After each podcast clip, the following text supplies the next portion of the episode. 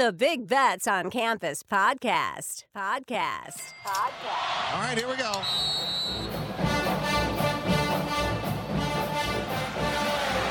Spreading the court. 10 seconds remaining. They just got to throw it under the basket, under the basket. It's the Drew for the win. Gone. Oh! They did it. A miracle. Hutchins! Double order! Hit that one from the parking lot. What's up, Degenerate Nation? Welcome to the Big Bets on Campus podcast presented by BetMGM. This is your Monday college basketball preview. I am not Stuckey. Yes, even Stuckey takes a vacation. Don't worry, he'll be back in the host chair uh, for Friday's episode. I am BJ Cunningham. I'll be joined by my friends Mike Calabrese and a special guest, Anthony Dabbundo. We're going to go through the weekend that was in college basketball, give a few rants, preview Big Monday, Kansas versus TCU, and then give our best bet for Monday's slate and get out of here. But first, let me kick it to you first, Mike. How you doing? Doing good. You know, it survived the weekends. You know, it was up and down in terms of my my picks, but uh, I think my main takeaway is the nonsense of the top 16 reveal, trying to stir up drama. Mick Cronin bitching and moaning that they're eighth instead of sixth. It's like snore. Wake me up when you you're debating something interesting, which I was on VSiN over the weekend talking to Jonathan Von Tobel, and he brought up an interesting idea. Is like, why are we releasing the top 16 teams? Why don't they release who's currently on the bubble and the at large resumes that they're considering? Because I think those debates are far more interesting. If you line up North Carolina, who I believe is 0 and 8 in quad one games against somebody like New Mexico, that's a compelling argument. And you can actually make an argument on both sides. Whereas the top, you know, 16 teams, the AP poll, it's been a slaughter at the top, teams dropping left and right to unranked opponents. And then, really, at this point, the only team that hasn't lost to an unranked opponent at the top of the charts is Kansas. And then they come in here on Monday night as an underdog to TCU. So there's nothing that you can trust at this point. Eventually, you got to put pen to paper during March Madness and put your weight behind one of these top seeds. I don't even know where I'm going in that direction at this point. Maybe I'll just go contrarian and Purdue because everybody seems to be crapping on them and their freshman guards, and they're going to wilt, you know, when the, the bright lights are shown on them in March Madness. But in general, it's way more fun to look at the bottom and the back half and the at larges as opposed to these top seeds where you could reorganize the deck chairs on the Titanic all you want because a handful of them are clearly going to lose in the first weekend of March Madness. Yeah, it's it's funny. You mentioned the contrarian thing. I thought about that the other day. I was like, what if I just do a final four of like Purdue, Tennessee, Virginia, and Iowa State, just as a complete contrarian and defense wins out. But no, uh, yeah, I agree with you. It's uh I mean, we just say it every single week. Like, there's no good team in college basketball. Uh, you know, my big, big takeaway from the weekend is like, holy crap, what a second half from Kansas. Maybe we were a little bit wrong wrong about them. I don't know. We'll obviously find out tonight against TCU. And then shout out to Jim Root, second chance points, three man weave for tweeting this out, and it's very true. You know, Alabama obviously put up 100 points over Georgia, and he said, you know, in a year where we obviously don't have one elite team, Alabama's best when they're at their best is clearly better than everybody else in the country. So that was my big takeaway. I think Alabama's still, I mean, they're they're number one overall seed per bracket matrix here. So that's not really going to be a surprise. So that was my one big takeaway.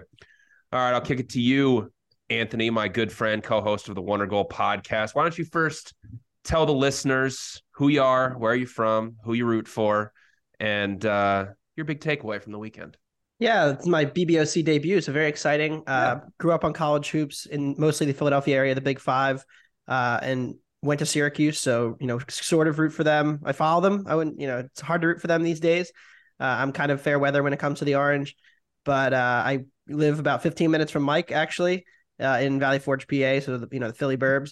Uh, but yeah, I just grew up on kind of Big Five hoops. So you know, St. Joe's and and not Villanova and Temple were kind of the the three. Um, pretty much that I would always root for. And and then you know who else I root for on a year to year basis really depends. Like last year, you, know, you find certain teams that you think are undervalued or that you think are you know the market's wrong on, and then you end up betting the same team a lot for a season.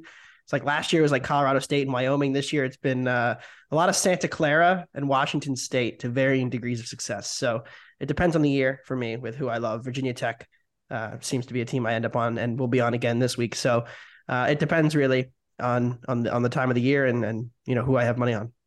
as someone who bet a lot of Santa Clara basketball this year, can you settle it for us here on the podcast? How do you pronounce their uh, their star wings name? Podziemski? Like, I think it's Podziemski, but yeah. uh, like I'm we not probably should figure it out. And it, yeah, if they the make broadcasters say it wrong, name's coming up a lot. So yeah, they say it differently depending on which night. Like you're watching the game, it's a little like Podziemski, Podziemski. Uh, but yeah, I mean he's been awesome when he's been in the lineup. They've been uh, quite good and competitive in that league. So uh, they've had some good wins. Took out Boise, uh, rolled San Fran. Like they've had some pretty impressive showings this year. Just crushed BYU last week, but uh, couldn't quite cover that second game for the against the Zags.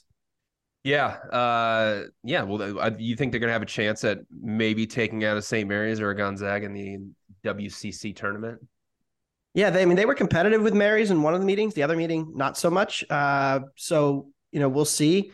But I think that they match up decently well with Gonzaga because Gonzaga doesn't really take away any of the like the post looks they want to get. They can get to the rim at, at will, so they can kind of just keep up with them. I think they're live to cover against Gonzaga. I don't know that they'll mm-hmm. they'll actually win because they're they're not getting many stops either. So uh, it would be a fun matchup. But my biggest takeaway is actually also out west, and it's Arizona. I watched their entire game against Colorado. I don't get to watch as much uh, Pac-12 because I find myself watching the Mountain West and the West Coast a lot. I was not particularly impressed with Arizona. Like the, the non De Silva minutes against Colorado, like they destroyed them. But I didn't think they were particularly impressive when he was on the floor. Uh, their perimeter defense is really bad. Like they leave a lot of shooters. That's a major red flag for me come March. Uh, and their transition defense is also quite bad. So you can get at this Arizona team. Uh, and they haven't really, uh, you know, the backcourt, like obviously Ballo and Tubelis are very good, but I have questions about the backcourt. It's as simple as when Tubelis is in foul trouble, as he was, you know, he sat, I think, at the 10 minute mark of the first half with two fouls. They kind of just become a slightly above average team. Like, I know that he's top 10 in almost every uh, player efficiency metric, and Ballo is also top 25, but he is the straw that stirs the drink. When he's not on the floor, it just looks like growing pains, like trying to figure out who's going to take that alpha role offensively for them and I do wonder if like having both of them on the floor at the same time, like yes, they're great offensively, and you really can't get anything at the rim, but that makes them very vulnerable on the perimeter. Like Kriisa is not guarding, Ramey's a good individual defender. Larsson's okay, but like they just leave a lot of shooters, and, and Colorado doesn't shoot well. They missed every open shot and still covered, but like a better shooting team is going to cause a lot of problems, I think, for the for the Wildcats in March. Well, you'll get that date on March 4th when they travel to play UCLA. We'll see if they actually can hold them to anything like they, you know, like the last time when UCLA took them out. All right, let's go to a couple rants. I'll start it off. I hate Princeton for what they did to me. I tried to bet them on a back, get try to catch Yale on a back to back, Uh, because obviously you know the Ivy leagues are the back to back Friday night and then into Saturday. Uh, let me pull this up really quick. So Princeton, they're up 19 with eight to play. They completely melted down. And not even that, though. It was in the final few minutes.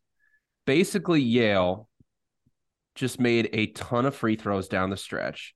I mean, Princeton even had a three point lead with 14 seconds left. They foul, you know, they do the patented, you know, foul up three. So, you know, Yale goes down, they make two free throws. And then, of course, this is what happens. This is the patented why fouling up three sometimes doesn't work is they only make one of two, and Yale comes down. They make a layup, tie it up at 70. They go to overtime, and you know what already happened. That happens there. Yale won by 10. So really didn't need that complete meltdown from from Princeton there uh, in the second half, but whatever. Um, it happens. It's college basketball. Really horrible, but also I did get a the DePaul backdoor was very nice. So um, I did get that one. So I'll kick it to you, Mike. Do you have a rant for this week? Just in general, I, I know that name brands sell ad space and people want to talk about the Yankees and the Lakers and you know the, the Cowboys.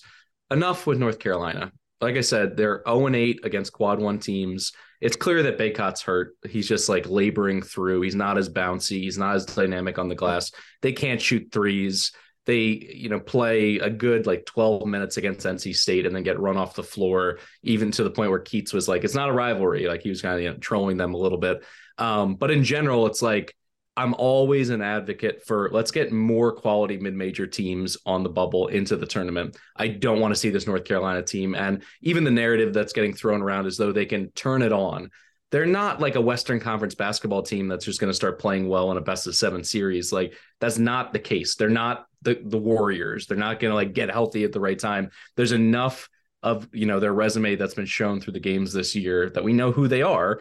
And to be totally honest, like I just I've had it with this team. I've had it with the ACC in general. Syracuse is another team there who's on the bubble, who is winless against quad one teams. It's like I think it should go both ways. You get the benefit of the opportunity to get quality wins. And if you don't, that should really penalize you. That should hurt you. Because at the end, they're going to be like, oh, New Mexico or some of these teams, you know, like a Charleston, if they go to their conference championship game and don't win, like, are they going to get in kind of thing? Like, absolutely. I want teams that have proven that they have higher ceilings than these ACC also ran. So just in general, I'm you know preheating the oven for my resentment of letting in teams like North Carolina because um, I think at the end of the day they might just sneak in and that'll piss me off. Yeah, per bracket matrix, they are currently the last team out, and the teams behind them are New Mexico, Clemson, Utah State, Oregon, North Texas, and Texas Tech. Yeah, I want so, North Texas. Give me North Texas over yeah. North Carolina for sure. Exactly. Yeah, so it'll be interesting. Yeah, preseason number one has fallen this far. Crazy. Anthony, do you have a rant for this weekend? I mean, I had one of my best Saturdays of the year, and I think it's important to remember like the good variance that happens. Colorado closed, I think, six or seven zero oh in the last two minutes. Uh, Pelle Larsson's like a ninety percent shooter. He missed the front end of a one and one, uh, and then Colorado didn't foul down ten, which was cool. They covered for me late. You mentioned DePaul backdoored that push on a miracle. They hit two threes yeah. in the last forty seconds when they were down twenty.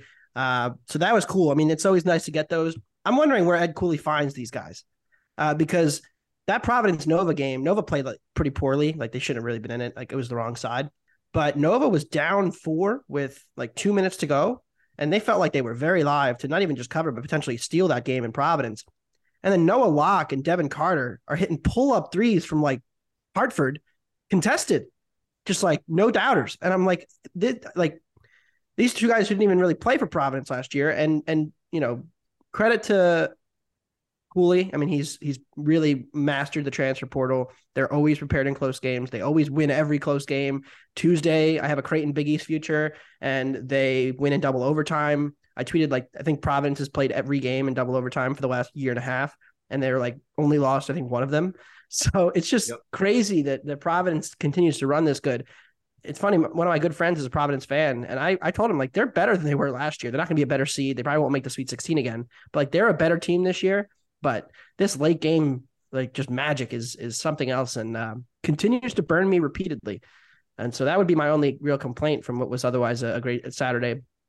Syracuse no showing aside, I didn't have money on the game, so I was watching as a fan, and just embarrassing to to see the um the orange fold. Yeah, again. it's funny because Providence is going to be on a seven line. It looks like for the NCAA. That's better team than last year. That's absolutely ridiculous. They are not a seven seed, and that's just another you know thing stacking up against a two seed. Like if Texas has to play them in the round of thirty two, I actually feel bad for Texas in that situation. That's not their fault. Oh boy, and yeah, then, I would yeah. say Providence is right around like a six for me, probably. Right, but yeah, no, they'll they'll the non-conference in line so. with uh, my my Iowa Hawkeyes, Maryland, and Michigan State. So all Big Ten teams on the seven line. As a reminder, before we go any further, college basketball season is in full swing. So get in on the action with the king of sports books. Sign up with BetMGM using bonus code ACTION and receive first bet insurance up to $1,000. Visit betmgm.com for terms and conditions.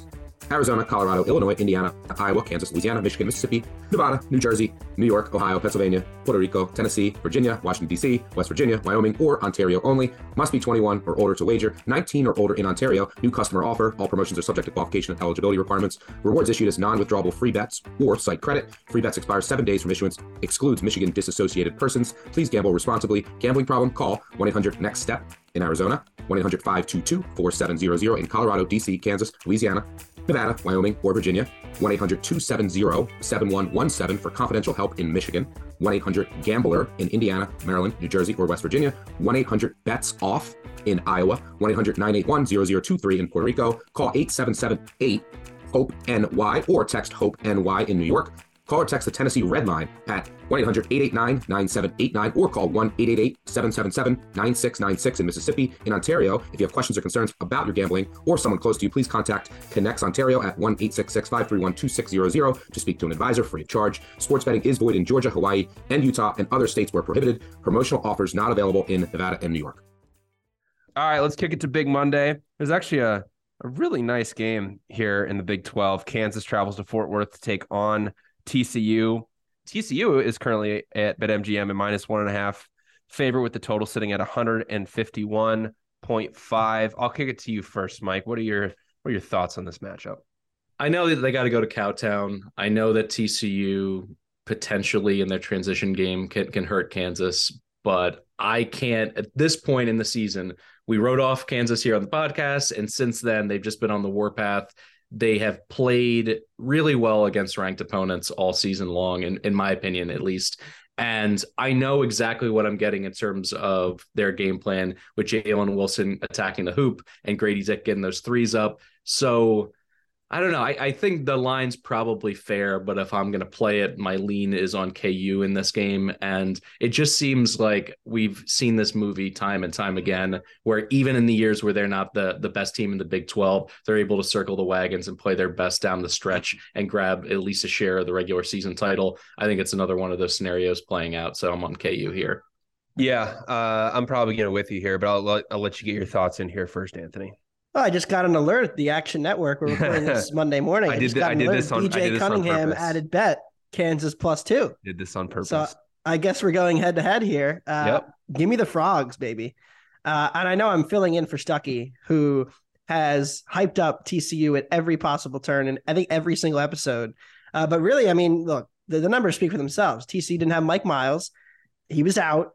They were one in five. They were really terrible. He comes back. Uh, now, are they going to shoot, you know, over 50% from three like they did Saturday? No. But uh, I think this is a decent matchup for them because t- Kansas's defense in transition is still pretty vulnerable. He doesn't grade out at an elite level. Uh, and, and that's where TCU really exposed them in the first meeting. Now, this is a good live betting game, I think, because of the way just how TCU plays. You're going to get runs back and forth. Like when Kansas is hitting their shots and TCU has to play in the half court, uh, it's not necessarily a great half court offense. Uh, but when they're able to run off Kansas misses like the first meeting, uh, they're they're, they're going to be able to find some success. I don't think there's a huge difference between these two teams when they're both fully healthy. Uh, TCU is a little bit deflated uh, in the you know the advanced and underlying metrics. I think because of Miles and Lampkin being out for like they were, uh, but with them in the lineup, I actually think it's a decent matchup, and I'm I'm comfortable laying the point and a half with the Frogs. I will say I'm a little more skeptical on them as like a true like everybody has picked them. You know, Jim Root, Stuckey on this show. Every episode we talk like TCU this, TCU that. I'd have to go back through. I don't know that there's ever a team in the modern college basketball era that's won the national title shooting 30% or worse from three. Like in the, you know, it's just such a three point, you know, reliant sport. Uh, and that's just creates such a math problem for them. We will see in March. You know, I, I just think there's going to be a game where they shoot 18% from three and like they just kind of go out. But the frogs are fun. I love when you know the, one of my favorite things about college basketball is just like the contrast of styles and and matchups and and stuff that you just don't really see in like the NBA. Well, in this situation, TCU is like such a fun team to profile. Like they're going to be underseeded for sure. Like they're not actually a, five, a six five seed. I think I think they're in the top ten to fifteen. But uh, I just don't know you can win a national title shooting that poorly. I love to see them try, so it'll be fun. But I like the frogs at home tonight, even though like the Bill Self road dog numbers are what they are. Yeah, uh, I love Kansas in this spot, and I understand that they've won four straight. But what I love about what Kansas has done, and kind of the reason why we wrote them off here is because they were such a streaky three point shooting team. They were so reliant on Grady Dick from outside the arc.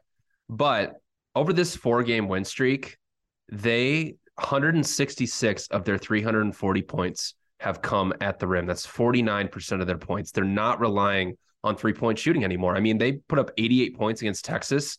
They made just two three pointers. Even against Baylor this past weekend, they shot just six of 21 from beyond the arc, but still put up 1.3 points per possession. And the last time they faced TCU, only 22 of their 60 points came at the rim. If you look at the shot quality numbers, they should have had more at the rim. So clearly, Bill Self has said, stop shooting so many three point shots, get the ball inside of Jalen Wilson, and start scoring at the rim more. TCU was 133rd nationally in points per possession allowed at the rim. And if you look through TCU's metrics, it's basically just finishing at the rim in transition. Everything else is average to below average. And even the last game against Kansas, all of their metrics were just very below average other than that. And then they shot, like you mentioned, Anthony, they shot over 50% from outside the arc. Kansas is a top 50 team at defending the rim. Yes, they are bad in transition, and that is a worry here. But the flip side is Kansas offensively is a top 10 frequency team in terms of utilizing the pick and roll. TCU is 206th in points per possession allowed off the pick and roll. So even though Kansas has won a ton straight, this is a huge revenge spot for them as well. And they, you know, obviously this game is huge for their potentially winning the Big 12 regular season. So I love Kansas plus two. I think it's I think it's a great, great spot for them and a good revenge to beat TCU. If, and again, if TCU doesn't shoot 50% from three point range, what happens? So uh, I think you're just getting an overinflated TCU team with Mike Miles back. So give me the Jayhawks at plus two. I guess we're going head to head, Anthony. That's okay. Um, Mike Miles is worth 10 points of the spread. I know, to, right? According to my anal- analytics. Yeah, I know. If you ask Stuckey, it's 15.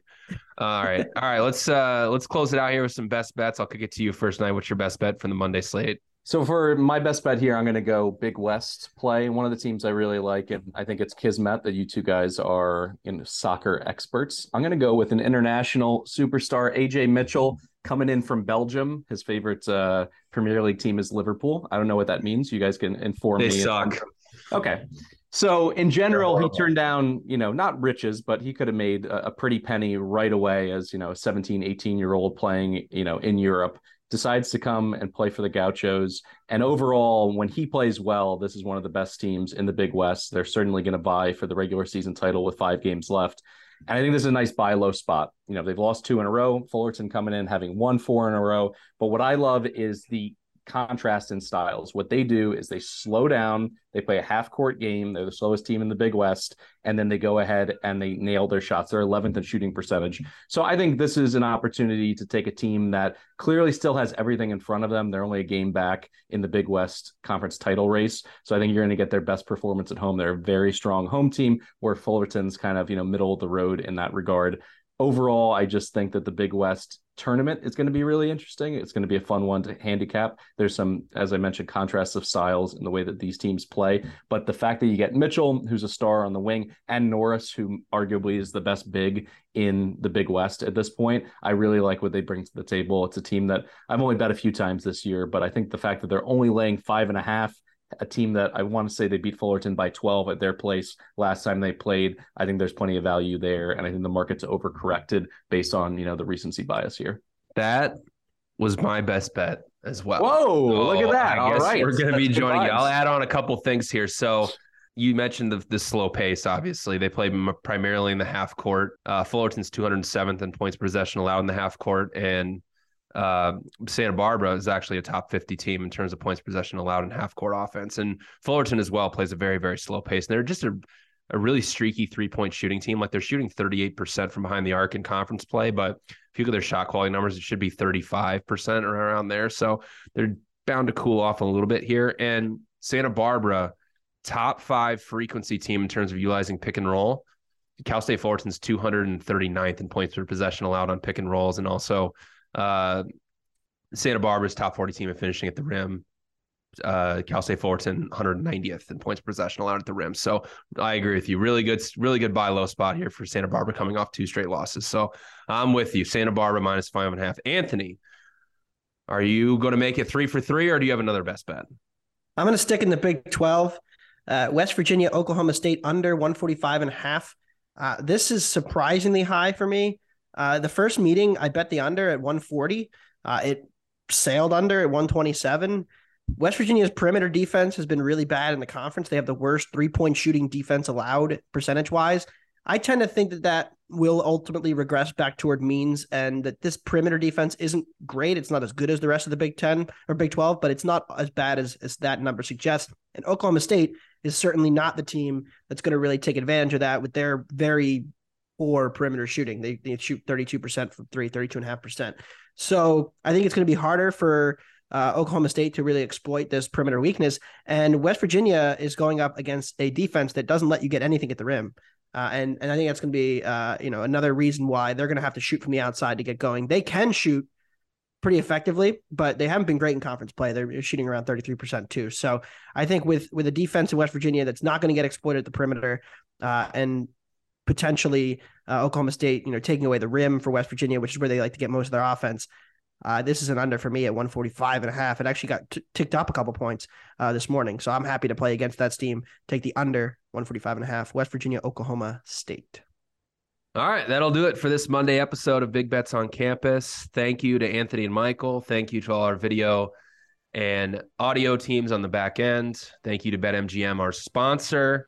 Stuck will be back in the host chair on Friday. Don't you worry, everybody out there. I'm not taking over. So make sure you check out the guys from the Three Man Weave. As always, subscribe, unsubscribe, subscribe. You know the drill. Leave a five star review. Tell me how horrible of a job I did hosting. Tell me how badly you want stuck back. As long as you five star review, I don't care.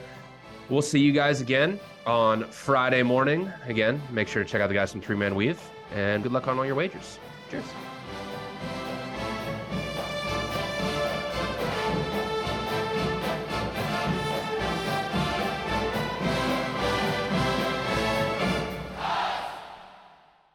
Action Network reminds you please gamble responsibly. If you or someone you care about has a gambling problem, help is available 24 7 at 1 800 Gambler.